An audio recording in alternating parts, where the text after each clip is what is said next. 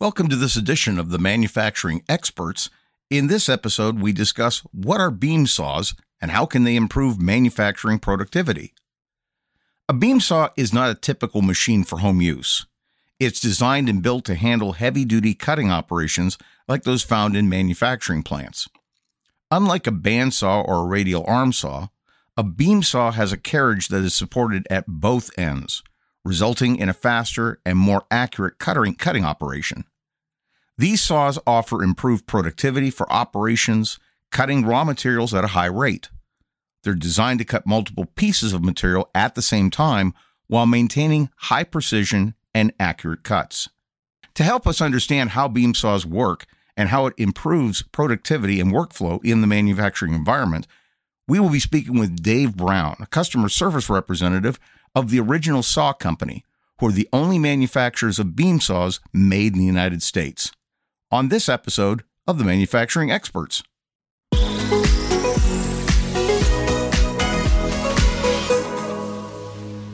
With me is Dave Brown, customer service at the original saw company. Welcome, Dave, to the podcast. How are you doing today? Good. Thanks for having me. Glad to have you. Dave, we want to talk about beam saws today. So I think the best place to start is what is a beam saw? And you know, how is it different from other types of saws? Uh, a beam saw is just a much larger platform than our other our radial arm saws that we produce. So it's for customers looking to cut sheet goods and um, thicker thicker panel materials, I guess, that our normal radial arm saws wouldn't cover. Walk through how does a beam saw work? Okay. So a beam saw it's similar to the radial arm saw, but it's supported at both ends of the beam. And um, what's different about it, the radial arm saw, you could swing the arm and you could do some miter cutting. On the beam saw, it's a strictly straight cross cut. The carriage is going to travel from one end to the other and then return it home. Um, we can do those manually with a hand crank, or you can make them a semi-automatic platform with a power cross feed on. Talk about what a what a power cross feed is. So power cross feed takes the manual operation from your operator to having to hand crank, uh-huh. and you're going to set a feed rate, put a limit switch, how far you want the saw to travel. You press a button, it's going to come out and cut and re- return to the home position after it's made that cut. Oh wow! So that's going to be really that's going to add a lot more to accuracy and consistency too. It sounds like. Yep, and your operators are going to love you for it. While we're on that, let's talk about some of the features that a beam saw has you know that would be uniquely different than other other types of saws or maybe some features that that kind of make it stand out. Okay so the biggest thing about them is the capacity. On a radial arm saw or even uh, like sliding table saws you're limited to how much um, length of travel you're going to get for a cut. On the beam saw we can get a 61 at the three quarter inch depth you can get a 61 inch cross cut. So you could cut five foot sheet goods Right. And as far as like depth of cut, we can put it um so it's a seven and a half horsepower motor that we put on them. You can run a small blade, like a 10 inch blade, if you're doing really thin, like dado work, if you're mm-hmm. trying to make like banding and some pallet boards. And then you could go up to our biggest saw, you put a 22 and a half inch blade, and then you can do an eight inch depth of cut. Wow. Yeah. That, so like those um, those insulated foam panels for doing roofing and wall building and stuff like that. It makes it really easy to process those sheets. You know, that brings up kind of an interesting thing because, you know, I, I look at things from from a, a homeowner's perspective, just doing things myself.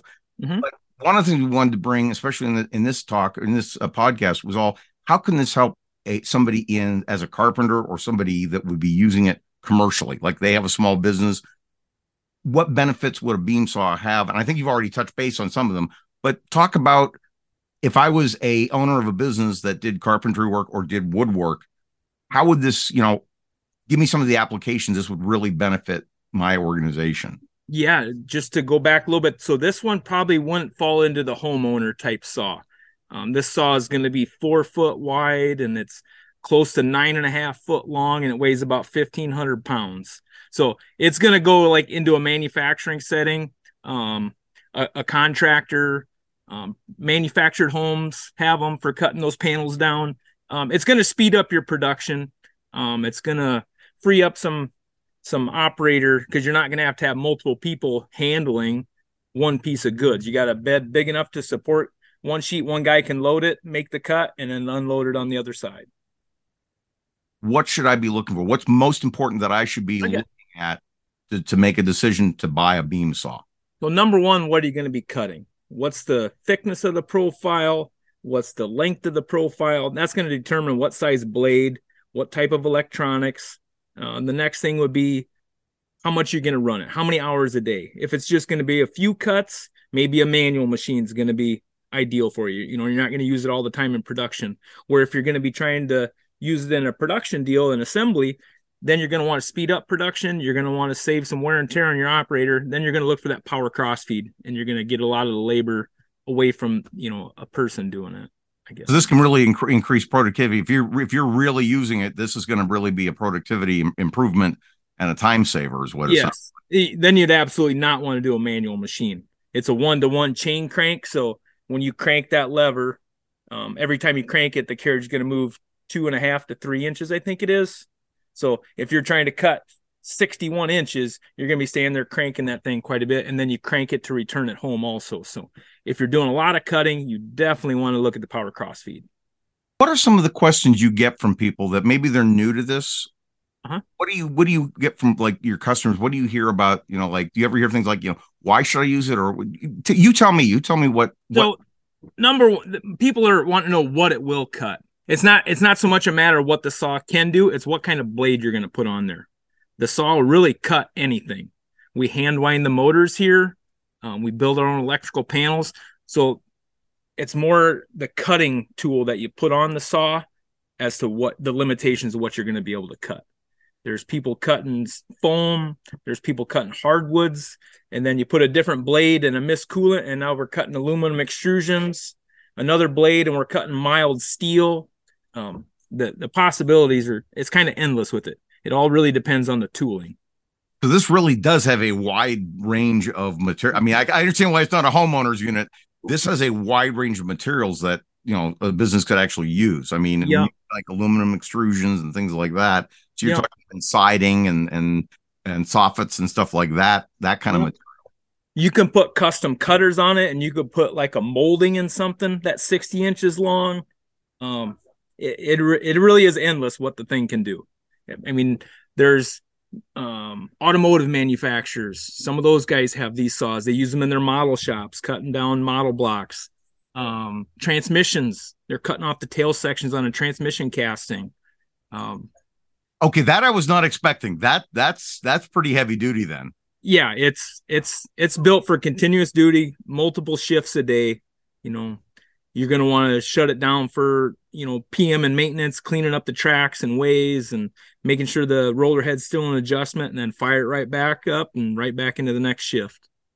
Why don't you talk about some of the you know obviously you have some you, you mentioned that you know you make you make all the equipment yourself. Mm-hmm. I think that's the important thing is you know obviously you've you've designed this to work in that kind of an environment. Correct. touch base about the motor and things that you've done on that that kind of stand out Yep. So we hand stack the laminations for the the motor stator. Um, we hand wind them. We bake them and insulate them here to 450 degrees. Um, we we have the rotors die cast and now. We used to do that all in house also, but we were having a hard time keeping up with the production list for how small of a die casting operation we run. But um, so the rotors are die casted off off site. They get brought in and we press the um, rotor shafts and we hand assemble the motors and test run them on a bench and then they get put into the production schedule and a guy hand builds this saw right here in Britt. Um, we're our own electrical panel shop, so we build the electrical controls here. So we we use foundries that are local, close to close to us, within a couple hours of us. Um, there's a metal shop that we use about 30 miles away. The powder coaters, there's one that's 10 miles away, one that's 30 miles away. And then all those parts come in here and we hand assemble them. Wow. I think this is one thing I, I, try to bring up in every one of the podcasts. You are truly a, a U.S. manufactured product. Yeah, 99.9%. I can't say with 100%. You know, some of those small electrical things we get, it's hard to say where those are sourced from, but it's as American made as we can do it. But the reason I bring that out is I, I really stress in a lot of the podcasts the importance of looking at American made products. Yep. Uh, and you and you you actually hit on it right when you just said we use this company just 30 miles away. We use this company. People don't realize it's not just your staff and your employees and money that is going to these families. it's all these other people that you're using other US resources Yep. build those parts to bring them in so it starts expounding as to more American workers that can be able to work with those kind of things. Yep, and that's why we do it. I mean, there's some parts we could get cheaper somewhere else, um, these are vendors that we know and trust, and they're close to us. We're loyal to them, and they're loyal to us, and it it it, it really makes it a lot easier to do this job and stay up with the production schedule, and you can rely on your vendors. What should I be looking for for what kind of a blade? What kind of characteristics? You bet. Different types of materials. I'll, and I'll just leave that. You can explain that. You bet. Um, so when you're cross cutting lumber, well, number one, on a radial arm saw type, which is the, the beam saw is another type of radial arm saw. So the motor is suspended over top of the product and it's cutting from the top side instead of down. So you want to use either a negative or I'm sorry, a zero or a negative hook blade. Otherwise the blade will have a tendency to try to climb into the wood. So you don't you can't have too aggressive of a blade on there. Um, when you're cross cutting, you want fewer teeth with a larger clean out. And depending on the material, you might use an ATB uh, alternating top bevel grind on your teeth. Um, some people just have a wide carbide tip. It it really just depends on the material. You get into cutting non-ferrous materials, and it's a different type of tooth grind. Um, the relief is a little bit narrower. You're not trying to remove as much material to build more heat in the blade. So um, cutting aluminum. You go to a non-ferrous blade and you mist cool that, and it keeps the carbides cooler and get like a lot longer life out of your blades that way.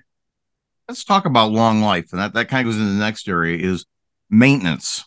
Yeah. Um, this is I'm I'm big on that on on everything I I own. I'm very strong about preventative maintenance things like that. Mm-hmm. Walk me through what would you recommend if somebody came in? It's the first time they bought a beam saw and you want to make sure you know i mean you have a quality product you want to make sure it's lasts that way for years down the road. How do you what, what, do you tell people about maintenance? What should be maintenance and what should be the most important things you do and just make it a part of your routine? You bet. Number one is getting it wired correctly. You got to have a supply wire and a breaker size large enough to fulfill the voltage and the amp current to the saw. Um, so, uh, it's hard to explain some of that but sometimes it takes an electrical design degree to really understand it but you got to have wire for the amount of feet that it's going to run to get to the machine to get the the proper current there. If you starve that motor for power that's when you run into problems with the motor. Um, number two is just keeping them clean honestly. So it works just the opposite of what some people would think machinery should be. You want to oil everything and keep it lubricated not on a wood cutting saw. You got to keep it clean. If it's oiled it's going to collect more dust and you're going to get premature wear on either the arm or the bearing guides or the bearings themselves. So number one is just clean and dry rag, um, maybe some denatured alcohol or brake cleaner, and just keep the ways clean where the bearings slide. That's the number one thing. Interesting. I th- that I did not. That makes sense though, because yeah. the oil is going to trap the the sawdust and and the yeah. material, the the removed material, and that. And what happens is problems. Yep, the bearings are hardened and those ways necessarily aren't so the bearings will wear out the ways that are machined into those arms prematurely and you know cost you a lot of money to replace that. So the biggest thing is just keeping them clean and keeping them adjusted so you don't have slop in them. Keep the tension tight on them. Well and that and if you're using it for a commercial uh, application it just makes sense because yep. it's going to not only you know it'll give you the productivity the life not just the life life expectancy of, of, the, of the equipment but the quality of, of the performance is going to be the, cut, the tolerances that you're trying to hold correct. You don't make just one beam saw you make a variety you make a range of beam saws. So maybe walk me through what each you know what are the differences and what would why would somebody choose one over the other? You bet. So actually they're all very similar. They're all in the same frame the same column and posts the same beam. Um, I would say that it looks like the same motor, but we do a single phase version. So if you don't have three phase power, you could do a five horsepower single phase. But the largest blade we could put on that would be a 16 inch blade. Anything bigger than that is just too much for the the windings inside that motor. Um, so the main differences in them is just the guard, the size of the blade guard, where we put the fence when we're building the tabletop to keep the blade out of the material on startup. Um, but as far as the four four different models that we do. The only real difference on them is the blade guard itself and and the braking of the motor. You get to the biggest one, the 22 and a half inch. Now that one don't have the electromechanical brake. It's just an electronic brake in that one. What are voltage options? Um, anything. That's what we will wire them. We have a buck transformer here. So we wire and, and sell motors to the Middle East. That's 380 volt, 50 hertz.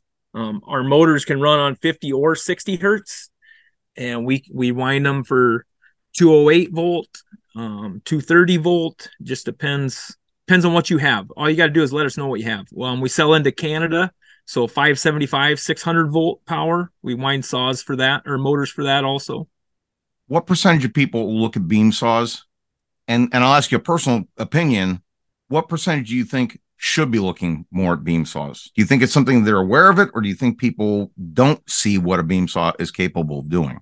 There's some limitations to a beam saw. So you can't miter with a beam saw is the number one thing. So a lot of times when people call in here, they're not looking to just do one process on one material.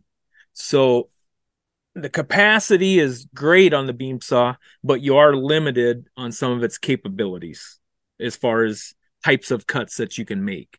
Um, we have looked at making it able to rip so you could bring that head out and pivot it and rip sheets down. But as of right now, we're not doing that. It, right now, it's just strictly a cross cut. Um, you could tip the head and bevel. So if you're trying to make 45 on the edge of a panel for doing like wall construction, we can do that.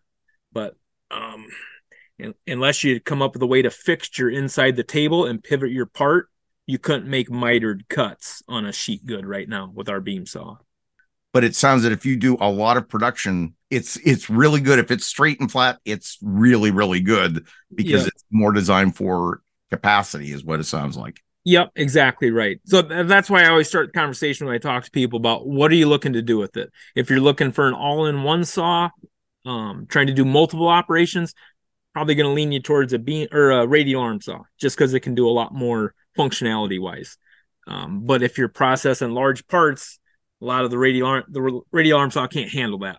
So if you're just cross cutting large sheet goods or or panels or um, a big fixture like cable tray, we cut a lot of cable tray on a beam saw for construction in a building where they're hanging the utility wires and sewer and you know underneath in tunnel systems. Um, a lot of those trays are wider than what our radial arm saw can handle, so they end up cutting them on a beam saw. Do you notice any particular industry that buys beam saws more one over another, or is it is it pretty much more application driven? Um, if you had to pick one industry, it'd be either manufactured homes or uh, prefab panel stuff, like those insulated core panels. Those are probably the two largest industries. But um, like a bedliner manufacturer, they'll get that that roll of sheet good and they'll cut those to lengths and they run through their injection molded to do that. So um, some oh. coil some metal coil processors, um, anything wide. So I think the largest capacity on any radial arm saw right now is probably our 32 inches. That's the largest cross cut on a radial arm saw that I know of. Okay. So if you get past that, you're looking at a beam saw or a different type of cutting solution. So what are some of the later latest developments or innovations over the you know past 20 years in beam saws? Um, number one would probably be the clamping systems that we that we do for them. Um, we offer just a horizontal clamping where it's going to push that material towards your fence and just hold it from sliding away from the fence. And then we go up to a six clamp system and we set them on on a proportioning valve so they close in a cycle or open in a cycle. So you'd press the material towards the fence and then four would come from above and hold the material down so it's not fluttering. Um, if you're trying to do real tight tolerance cuts, you want your material to be stable during the whole cut. You don't want it to move at all. So clamping is probably the number one thing, holding the holding the parts down. And to follow up on that, where do you see anything in the future going with beam saws? Anything you think coming down the road, or any changes you think that you're going to see, or yeah, um, there's actually some more things we've been looking at doing in clamping to try to get it away from the um, so instead of coming from over top and holding down, trying to develop a way to hold it from the bottom so you wouldn't limit your your height to cut. When you start adding that clamping, it gets in the way of the guarding and, and it's just a little bit cumbersome sometimes. So trying to kind of streamline the clamping system to to open free up the space above the work area. Are there any other innovations or things coming down down the road that you see that are going to be the future for beam saws? Yeah, so we're looking at uh, uh like a total enclosure for it. Um, a lot of people want them fully automated. Once you do that, the machine has to be enclosed so nobody could reach in there while it's in its cutting process. So just enclosing it and um, a little bit better dust control out of it. Right now, we put a dust shroud behind the blade as it's traveling to catch the chips off the bottom. And then underneath the table, we hook up four or five ports for dust collection to suck straight down from the tabletop. But um, we're looking at adding some other fine dust away from the fence, you know, while you're doing the cut. Give us a little history about the beam saws that you make. You know, when when did they start making them, and, and how have they changed over the years? You bet. So in 94 was the first beam saw that was built here. Um, that was the type one, and that one ran through probably the early to mid 2000s when they switched to a, a bolt together frame. They used to be a solid welded frame. It was super rigid and kind of cumbersome to handle that four foot by nine foot platform all in one piece. So now they're a bent and powder coated, and then we bolt it together frame one of the things that's impressed me as we've talked in in this podcast is you're an American manufacturer. You know, you're, you're American made p- products, and I'd like you to tell us a little bit about Original Saw. Give us a little background on Original Saw and kind of like that. This is what you really focus on. You're not, you know, you don't make multiple different things. You you focus really on cutting products. Correct. Yep. So in 1990, Alan's dad Robert bought the company and the rights um, to the radial arm saw, and we moved everything from Pennsylvania out here to Iowa. Um, I think the first one rolled off the line in October. When I say off the line, I mean the floor here. They get hand built on the frame here on the floor. Um, and then, oh, I think it was probably mid 2000s is when Alan landed a contract with the one of the larger big box stores, and we're a fixture in there. So if you go to a lumber department in one of these big box stores, they have one of our saws for cross cutting lumber. Um, and we take pride in in being the American, the the only American made radial arm saw that there is. See that I wasn't aware of. That I didn't realize you are the only American made radial arm saw. Yep, that's correct. We're the only ones left in America doing it. Oh, and, and hats off to you because I again part of the whole message of of this podcast is about American made products and American businesses.